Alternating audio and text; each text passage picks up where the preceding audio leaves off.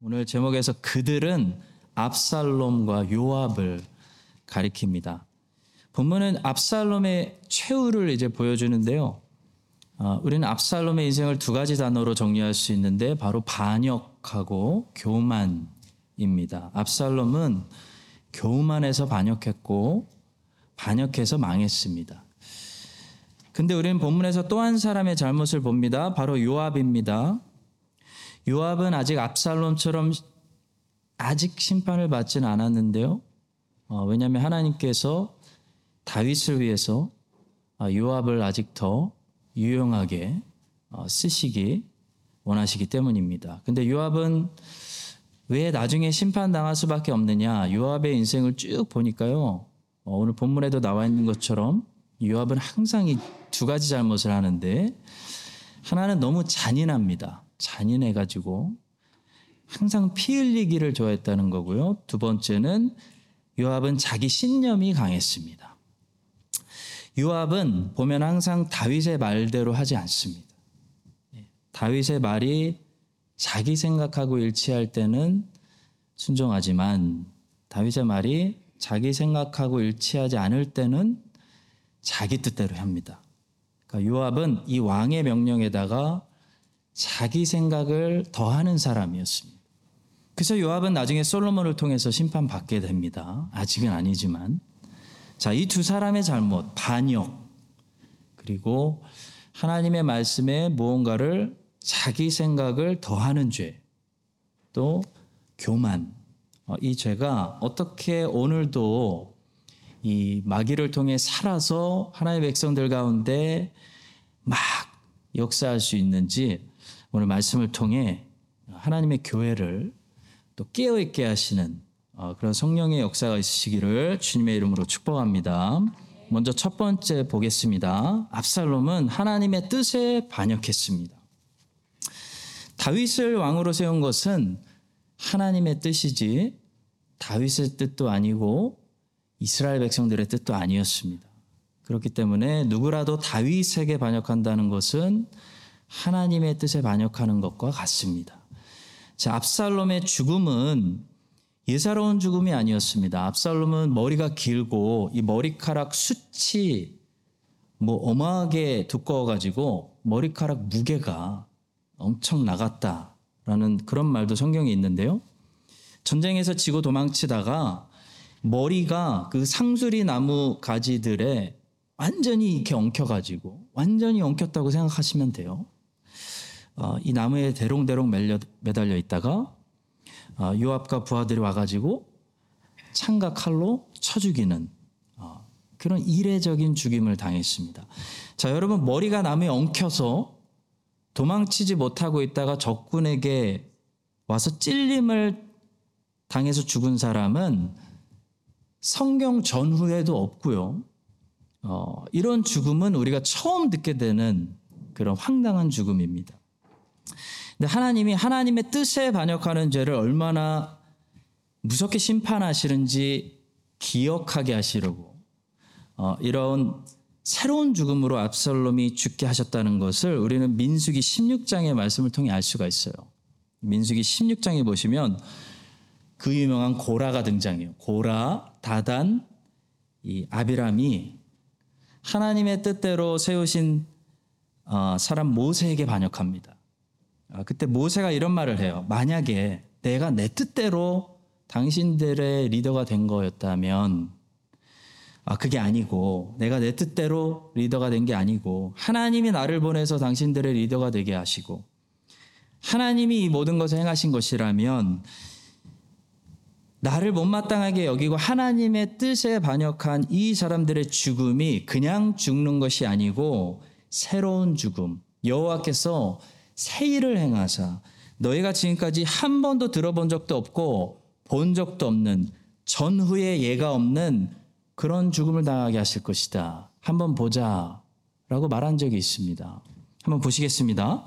모세가 이르되 여호와께서 나를 보내사 이 모든 일을 행하게 하신 것이요 나의 임의로 함이 아닌 줄을 이 일로 말미암아 알리라 곧 이 사람들의 죽음이 모든 사람과 같고 그들이 당하는 벌이 모든 사람이 당하는 벌과 같으면 여호와께서 나를 보내심이 아니거니와 만일 여호와께서 새 일을 행하사 땅이 입을 열어 이 사람들과 그들의 모든 소유물을 삼켜 산채로 수월에 빠지게 하시면 이 사람들이 과연 여호와를 멸시한 것인 줄을 너희가 알리라 이런 말을 했어요.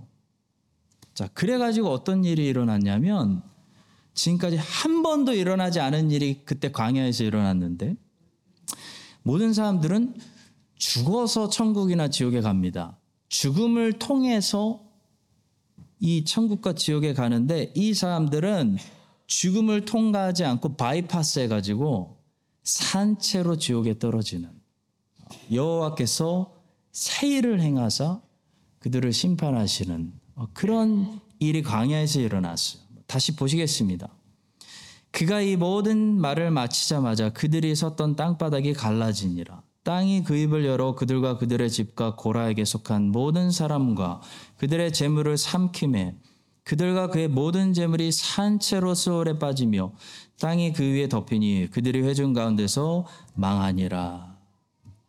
자, 성도 여러분, 이 고라와 다단과 아비람의 죽음은 일반적인 죽음이 아니었습니다. 마찬가지로 오늘 본문에서도 압살롬의 죽음도 일반적인 죽음이 아니에요.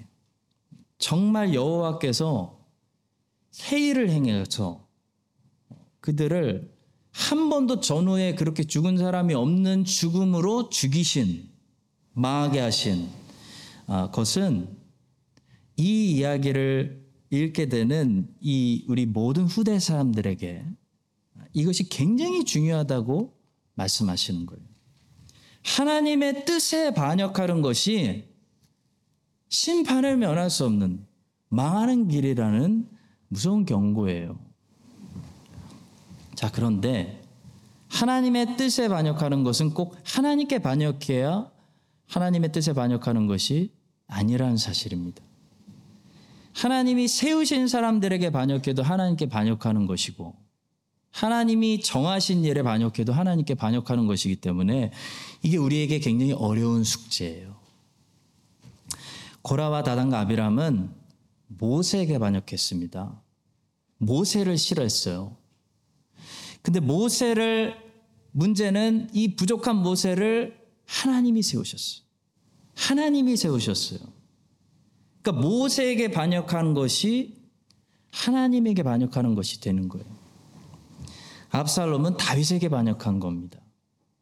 근데 문제는 다윗을 하나님이 세우셨어요. 하나님이 세우셨기 때문에 다윗에게 반역하는 것이 하나님의 뜻에 반역하는 것이 된 거예요.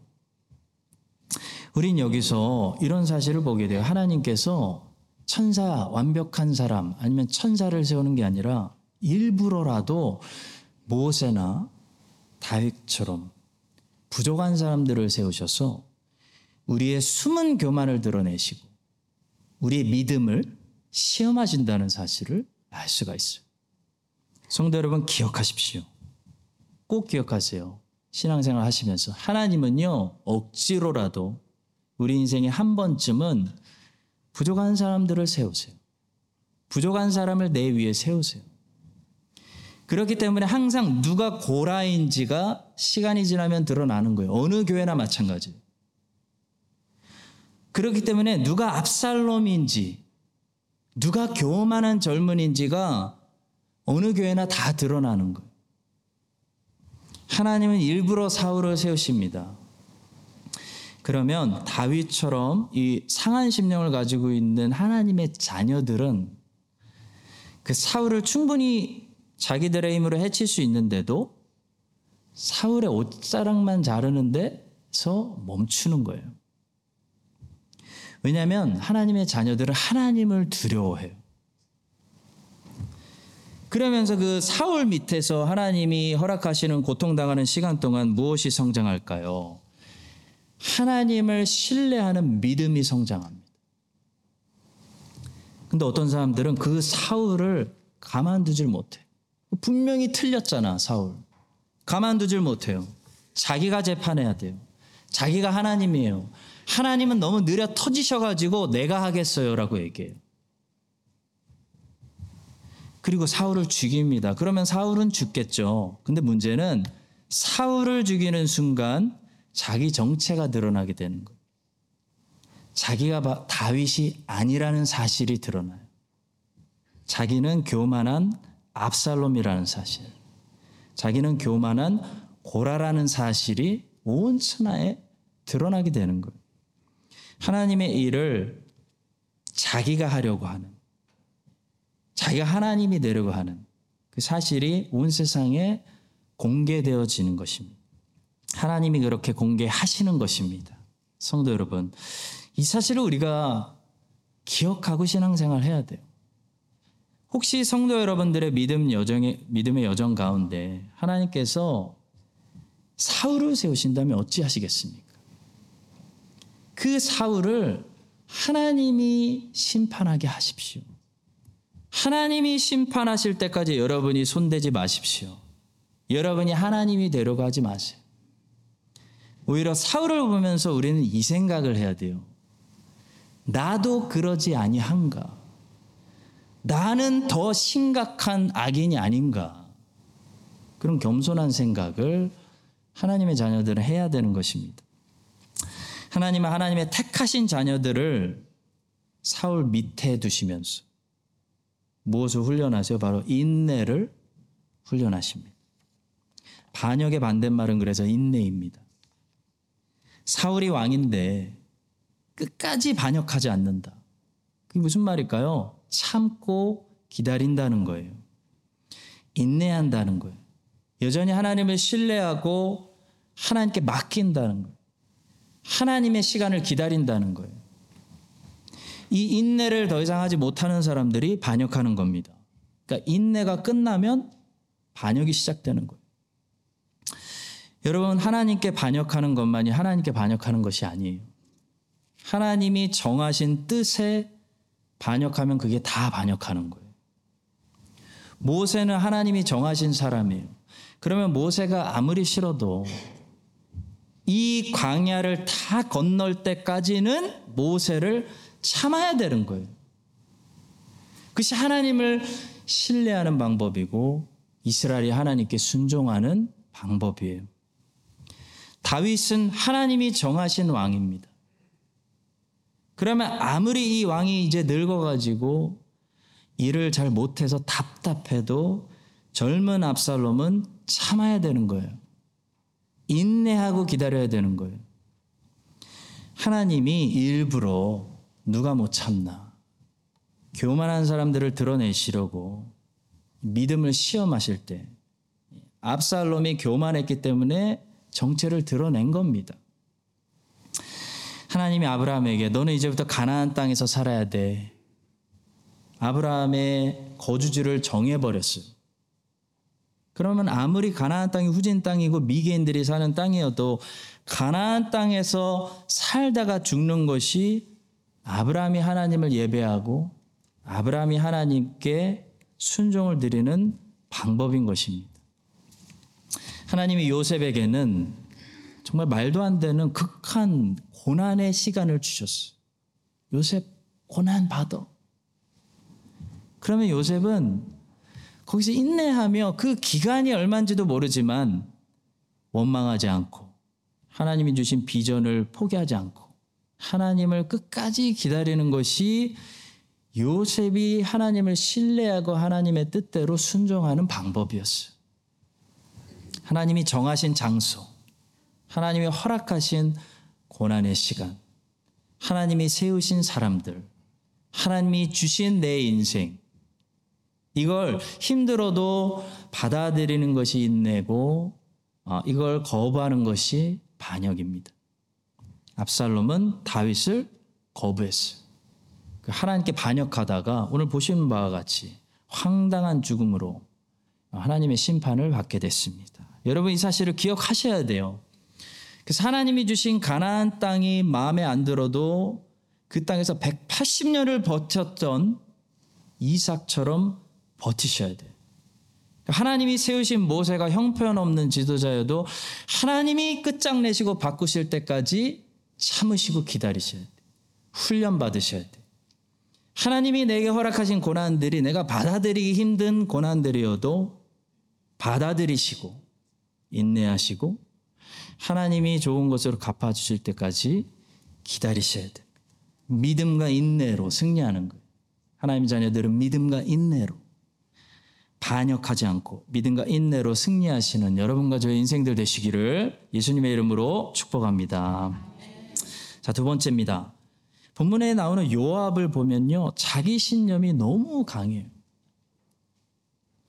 왕은 분명히 압살롬을 용서하고 압살롬에게 너그럽게 해달라 라고 명령입니다. 명령이라고 써 있습니다. 여러분. 부탁이 아니에요. 왕은 명령합니다. 근데 요압의 문제는 항상 뭐냐면요. 그건 다윗 생각이고 내 생각은 이라는 그 자기 신념이 너무 강했다는 거죠. 그래서 요압의 삶을 추적해 보면 이 대부분 다윗의 명령에 순종하고 있는 것 같지만 그 다윗의 명령이 자기의 생각과 일치하기 때문에 순종하는 거지. 다윗의 명령이 왕의 명령이기 때문에 무조건 순종하는 순종이 아니었어요. 그래서 자기가 판단합니다. 그래서 왕의 명령에다가 뭔가 더 하거나 빼, 빼죠. 자기가 왕이에요, 요압은. 그렇게 행동할 때가 많았습니다. 그래서 요압은 결국 어떻게 되냐면 하나님의 뜻을 온전히 끝까지 따르는데 실패하고 중간에 예, 불순종하는 아도니아 무리들과 어울리기 시작합니다. 어, 그래서 결국 솔로몬을 통해 하나님의 심판을 받게 됩니다. 요압은 그러니까 어떤 캐릭터냐면 끝까지 가봐야 아는 대부분 순종한 것 같은데 자기 신념이 강했기 때문에 결국 끝에 보니까 불순종한 사람이었다는 거예요. 여러분 이렇게 하나님의 말씀에 자기 생각, 자기 신념을 자꾸 더하는 사람들은 지금은 순종하는 것처럼 보일 수 있어요. 근데 언젠가는 요압처럼 불순종하게 되어 있다는 사실을 아셔야 됩니다. 다원주의 사회에서는 모든 것이 동등하게 여겨집니다. 저 목사님의 해석과 이 목사님의 해석이 서로 완전히 상반돼도 다원주의 사회에서는 한 명이 이단자로 판명나지 않아요. 한 교단이 이단, 이단으로 판명나지 않아요. 꺼려 해요. 똑같이 존중되는 거예요. 저것도 좋고 이것도 좋은 점이 있다고 보는 것입니다. 다원주의의 영향을 받는 사람은 그 앞에다 무엇을 가져다 줘도 이게 옳고 이게 틀린지를 구별해서 틀린 것은 버리고 옳은 것은 받아들이는 것이 아니라 무엇을 갖다 줘도 모두 다 참고로 받아들이고 다 어느 정도 유익하게 쓸모가 있다라고 생각해. 그래서 다원주의자는 이런 말을 자주 해요. 그것도 좋은 생각이네요. 라고 말합니다. 그러나 여러분, 다원주의는 그렇기 때문에 절대로 우리를 진리로 한 걸음도 인도하지 못합니다. 왜냐하면 진리가 뭐예요? 진리는 다른 말로 정답이에요. 정답. 정답이 존재한다면 다른 답은 아무리 근소해 보여도 다 틀린 거예요. 수학 문제에 정답이 99라면 98은 근소 차여도 틀린 답이에요. 근데 성경은 세상의 구원의 길, 영생의 길이 유일한 길이라고 선포해요. 다른 길은 없다. 다른 이름은 없나니. 다른 복음은 없다. 유일한 길이라고 선포해요. 세상에 진리가 있다고 말해요. 다시 말해 정답이 있다고 말하는 거예요. 그렇다면 우리는 정답을 열심히 찾아내야 되고 진리를 분별해내야 되는 것입니다. 99를 98과 100 중에서 분별해내야 되는 거예요. 진리를 찾는 사람들은 여기저기 교회를 등록하지 않고 오랫동안 기웃거릴지언정 그들은 이런 질문을 던져. 이게 맞는 설교인가? 이게 틀린 설교인가? 이 교회는 진리가 있는가? 그걸 고민하지 이런 질문을 하지 않아요. 이게 괜찮은 설교인가 라고 질문 던지지 않습니다. 그래서 저는 우리 교회 처음 오셔서 의심의 눈으로 이 목사가 거짓 목사인가? 진짠가?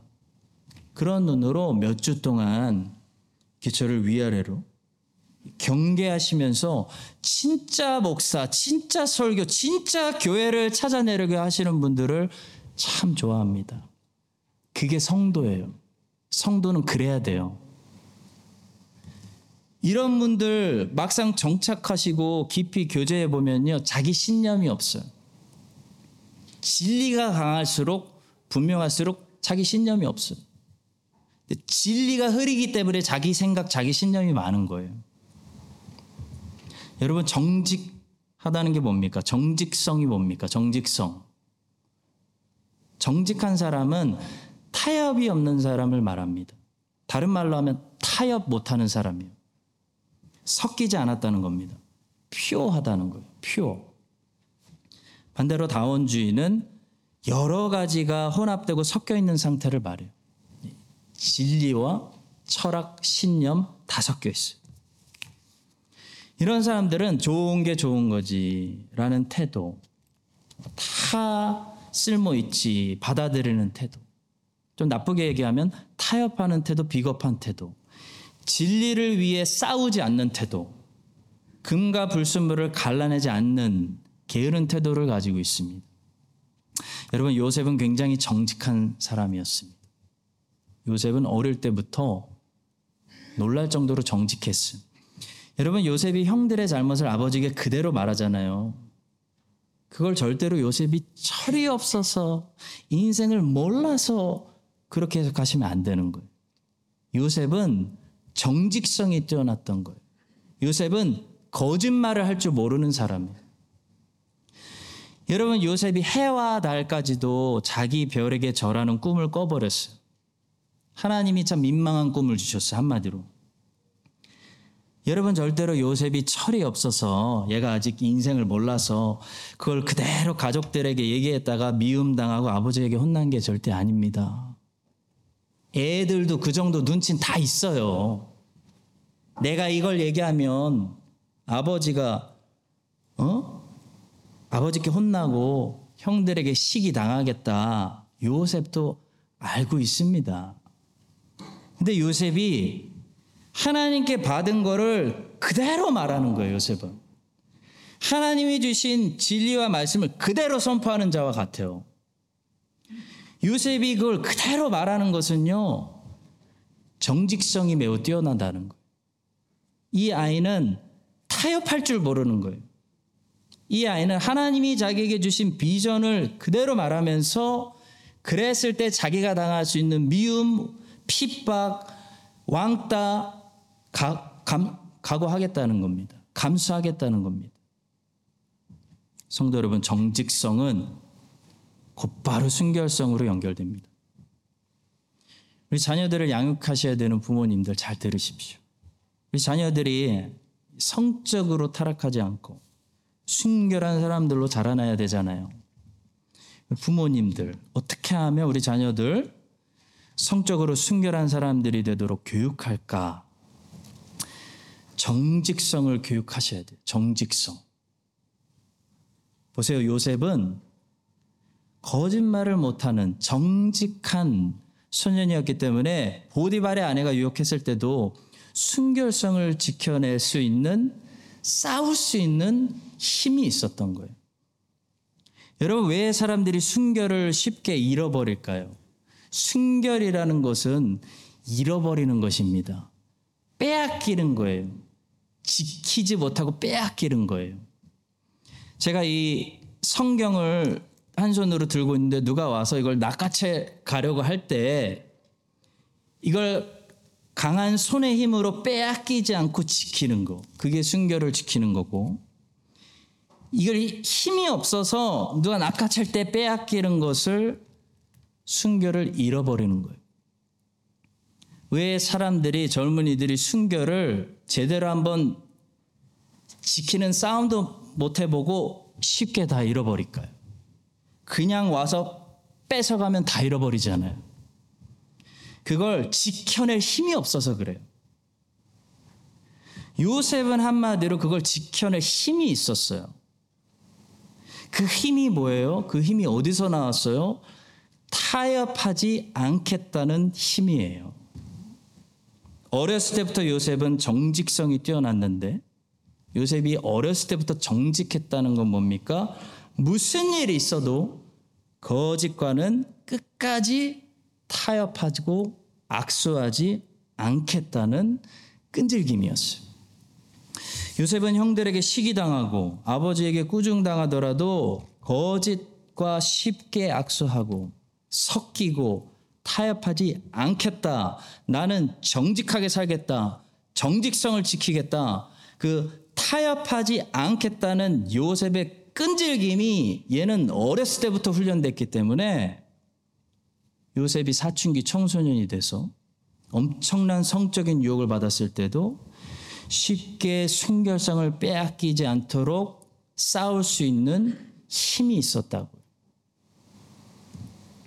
성도 여러분, 그래서 타협하지 않고 정직하게 서는 훈련을 애들이 어렸을 때부터 하면 성적인 유혹이 왔을 때 애들이 쉽게 순결 다 빼앗기고 내주는 것이 아니라 싸울 수 있을 때까지 끝까지 피 흘리고 싸우게 되는 것입니다.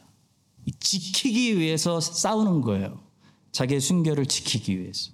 요셉에게는 그런 힘이 있었어. 요셉은 자기 순결 지키기 위해서 끝까지 싸우다가 어디까지 갔는지 아세요? 감옥까지 갔어요. 감옥에 가는 한이 있어도 요셉은 자기 순결을 지키기로 끝까지 싸웠다는 거예요. 이걸 안 뺏기려고 끝까지 붙들었다는 거예요. 요셉에겐 힘이 있었어. 성도 여러분, 이 거짓된 세상 속에서 우리 애들 어릴 때부터 아닌 건 아닌 거다. 선별아, 우주야. 아닌 건 아닌 거야. 아닌 거와 한번 끝까지 싸워서 너 혼자가 되더라도 괜찮아. 타협하지 않는 그 힘을 길러주지 않으면요. 이 애들이 이제 자라서 성적인 유혹이 오고 돈 유혹이 오고 여러 가지 이 타협에 타협해 타협해 섞여 라는 유혹이 왔을 때 자기 정직성을 지켜내고 자기 신앙을 지켜내고 자기 순결을 지켜내고 지켜내고 싶죠. 근데 지켜내고 싶어도 어렸을 때부터 훈련 안 되면 힘이 없다고요. 그걸 지켜낼 힘이 없어요. 그래서 우리는 우리 자녀들을 하나님의 말씀으로 타협하지 않는 정직하게 키워야 되는 것입니다. 타협하지 않게 해야 됩니다. 아닌 건 아닌 겁니다, 여러분. 아닌 거하고는 싸워서라도 resist 할 줄 아는 그런 아이들로 키워야 소망이 있는 것입니다. 그래야 나중에 애들이 성경도 지키고 신앙도 지키고 거룩도 지켜요. 여러분 교회들이 왜 다 동성애 합법화하는 줄 아세요? 무서워서 그래요. 두려워서. 이 진리를 지켜낼 힘이 없는 거예요. 무서워서 내주는 거예요, 그냥. 오늘날 많은 사람들의 문제는 요압처럼 산다는 거예요.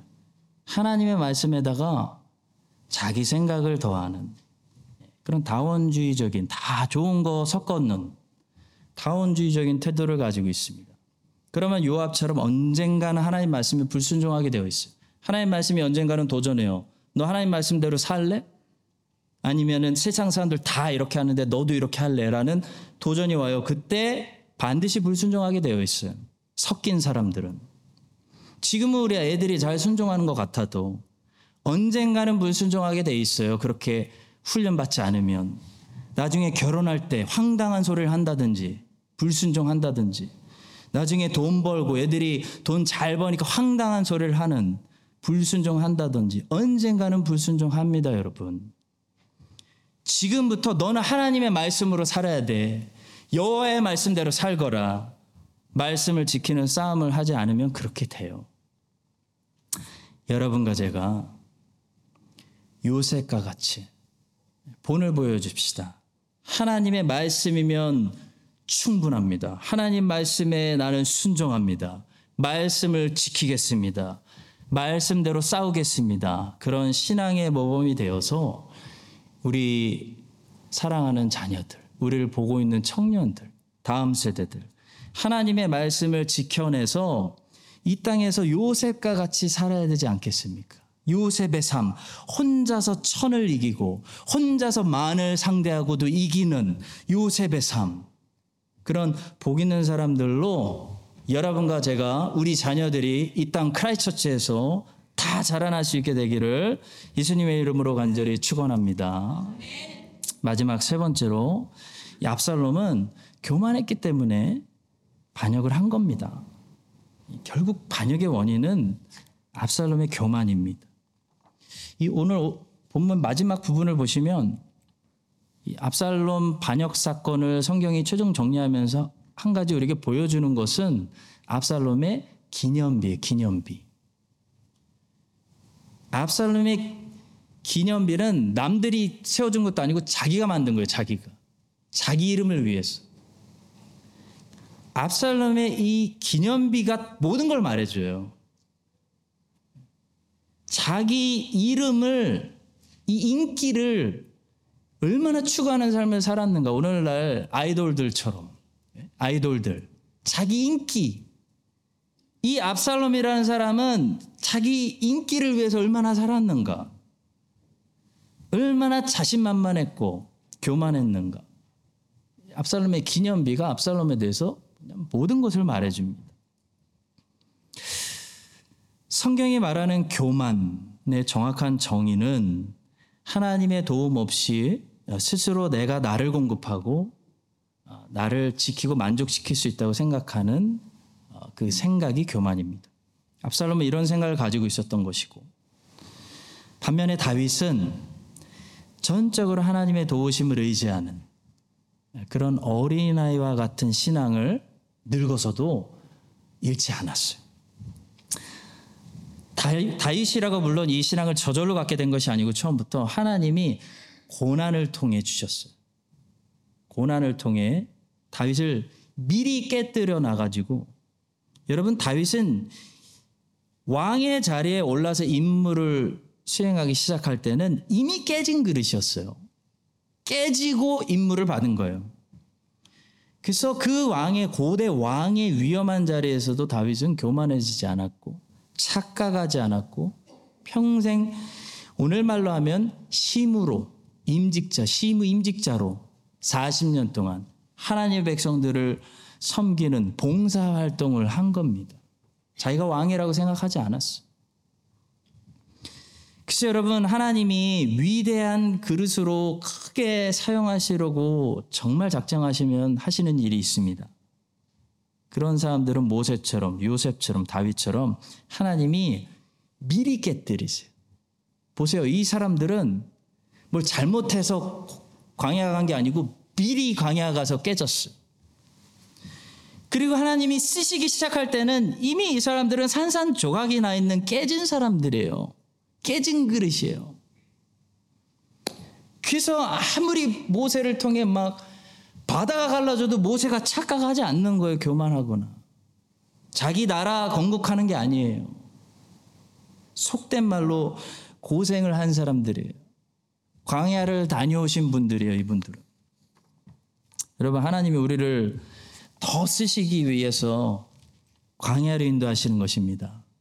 고난을 주시는 것입니다. 광야는 과거에 우리가 무엇을 잘못했기 때문에 도착한 장소가 절대 아니에요. 광야는 과거에 있었던 일들에 대한 형벌이 아닙니다. 광야는 미래에 하나님이 앞으로 쓰시기 위한 일들을 위해 하나님의 백성들이 준비되어지는 장소. 훈련되어지는 장소. 여러분과 저는 그 광야에서 과연 얼마나 깨졌을까요? 광야에서 깨지는 겁니다. 나는 얼마나 깨졌나? 나는 인생의 그 광야를 통해 얼마나 깨진 그릇인가 여러분 궁금하시면 그 측정해 보시는 한 가지 척도가 있는데 바로 고난을 받아들이는 나의 반응을 보면 알 수 있습니다. 여러분 고난은 객관적일까요? 주관적일까요? 고난은 100% 주관적입니다. 고난이 10이라는 펀치로 날라오기 때문에 내가 10이라는 타격을 받는 게 아니에요. 똑같은 상황인데 옆에 사람은 타격을 적게 받아요. 근데 나는 10이라는 타격을 받을 수 있는 거예요. 똑같은 상황을 두고 어떤 사람은 10이라는 타격을 받고 옆에 있는 사람은 거의 멀쩡하고요. 누구는 이 고난 때문에 사망까지 해요. 고난은 100% 주관적입니다. 내가 크게 받거나 내가 이제는 점점 적게 받는 거예요. 고난이야말로 그래서 우리가 하나님과 어떤 식으로 지금 관계를 맺고 있는지 드러냅니다. 내가 특별히 얼마나 깨졌는지, 내가 얼마나 깨졌고 예수 그리스도가 충만한지 드러내는 도구입니다. 그래서 어떤 분은 이런 말을 했어요. 우리는 고난이 고난을 주는 대로 고난을 받는 것이 아니라 각자가 그 일에 반응하는 방식으로 고난을 겪는다. 우리 안에 이른바 자라는 나라는 우상이 얼마나 여전히 살아있느냐에 따라서 타격이 얼마나 클 것인지가 결정이 됩니다. 한마디로 자아가 많이 살아있는 교만한 사람. 이 자아가 한 번도 타격을 안 받아본 사람은 처음에 고난이 왔을 때 타격을 크게 받아. 근데 평생 이 자아가 점점 깨지고 죽은 사람은 나중에는 고난이 와도요, 고난을 크게 받지 않아. 고난의 내용은 커졌는데 고난을 내가 크게 받질 않을. 자아요. 자아가 죽었기 때문에. 예수 그리스도가 내 안에 더 많이 사시기 때문에. 여러분 신앙생활이 뭡니까? 우리가 성장한다는 거잖아요. 점점 갈수록 큰 고난인데도 타격을 적게 받는 게 신앙생활입니다. 왜냐하면 내가 내 안에 죽기 때문에 내 교만이 꺾였기 때문에 하나님만 의지하고 살고 있기 때문에 그런 사람이 깨진 그릇이고 다른 말로 상한 심령을 가진 하나님이 쓰시는 쓰실 준비가 된 사람이죠. 마지막으로 나누고 싶은 이야기가 있습니다. 제 딸이 요즘 사춘기에 들어간 것 같아서 좀 더 좋은 아빠가 되고 싶어서 요즘 유진 피터슨 목사님의 거, 제목이 끝내줘요. 거북한 10대. 거룩한 10대라는 무시무시한 이, 이게 우리 집에 왔어요. 그 책에 보니까 근데 놀라운 게 이 자녀 사춘기 청소년기는 하나님이 주시는 선물이랍니다. 사춘기는 그 가정에 특히 부모에게 주시는 하나님의 선물이래요. 왜 그런가? 어째서 그럴 수 있는가? 이 이유 때문이랍니다. 사춘기 자녀를 둔 중년의 부모 정도가 되면, 그러니까 제 나이 위로 좀 되면, 이제 어느 정도 내가 세상에서 그동안 교육받았고 훈련받은 경험들을 통해서, 아, 이렇게 이 땅에서는 빵을 만들어 먹으면 되는 거구나라는 요령이 생긴다는 거예요. 제 나이 정도 되면 좋게 말하면 자신감이 생기는 거고요. 나쁘게 말하면 교만해지는 거죠. 그래서 자꾸 통제권을 통제하려고 한다는 거예요. 근데 사춘기 자녀를 하나님이 주시어 가정이. 그럼 나에게 통제권이 없다는 사실. 모든 것이 여전히 uncontrollable하다는 사실.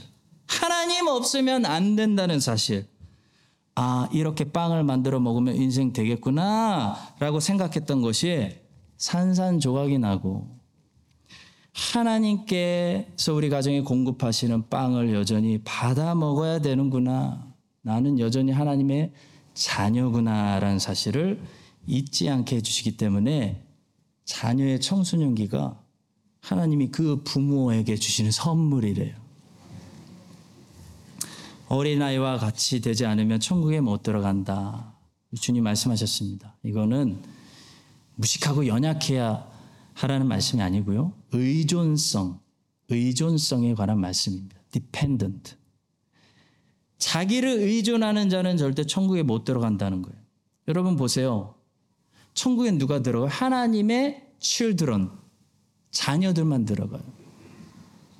그러니까 하나님 아버지 없이 내가 아버지인 어른들은 나이의 육적인 나이가 아니라 그런 어른들은 한 명도 천국에 못 들어간다. 천국은 칠드런만 들어가는 거예요. 하나님 아버지를 의지하고 사는. 자기를 부인하고 하나님 아버지께 빵을 달라고 구하며 아버지가 차려주시는 상에서 아버지와 함께 빵을 받아 먹는 삶을 살아야 천국에 들어가는 하나님의 칠드런 자녀라는 사실을 말씀하는 것입니다. 우리 한참 아버지 역할을 하고 있는 어, 저 같은 우리 성도님들은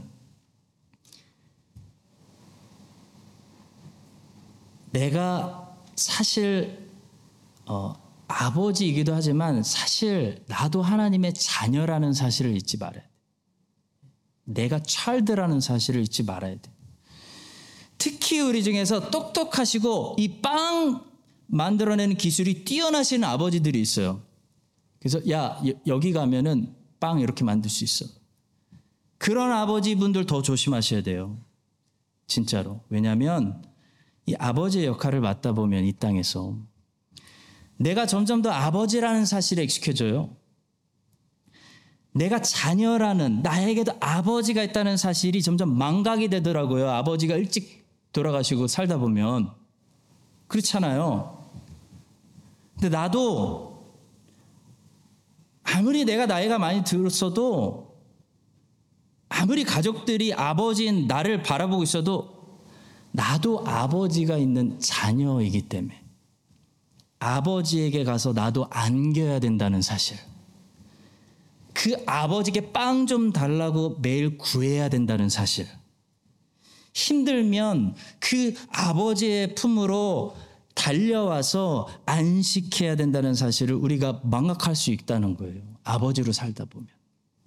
대부분의 아버지들은 아버지의 역할을 한 10년, 20년, 30년 하다 보시면 웬만하면 이 세상에서 어떻게 빵을 구할 수 있는지 뭐 별 요령들을 다 알고 계세요. 그래서 위험해요. 자신감이 있기 때문에 위험한 거예요. 내가 하나님이라고 착각할 수 있는 거예요. 사랑하는 성도 여러분. 깨진 그릇은 누구입니까? 다윗처럼 하나님 아버지를 의지하고 살아가는 하나님의 자녀가 깨진 그릇입니다. 여러분 이 사실을 기억하시고 자기가 스스로 자기를 돌볼 수 있다고 착각하다가 망해버린 이 교만한 사람 압살롬의 길이 여기 있습니다.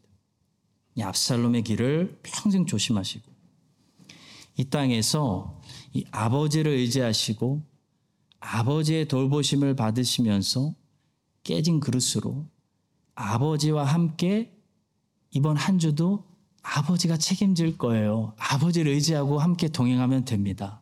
아버지와 함께 살아가는 우리 모두가 될 수 있기를 예수님의 이름으로 간절히 축원합니다.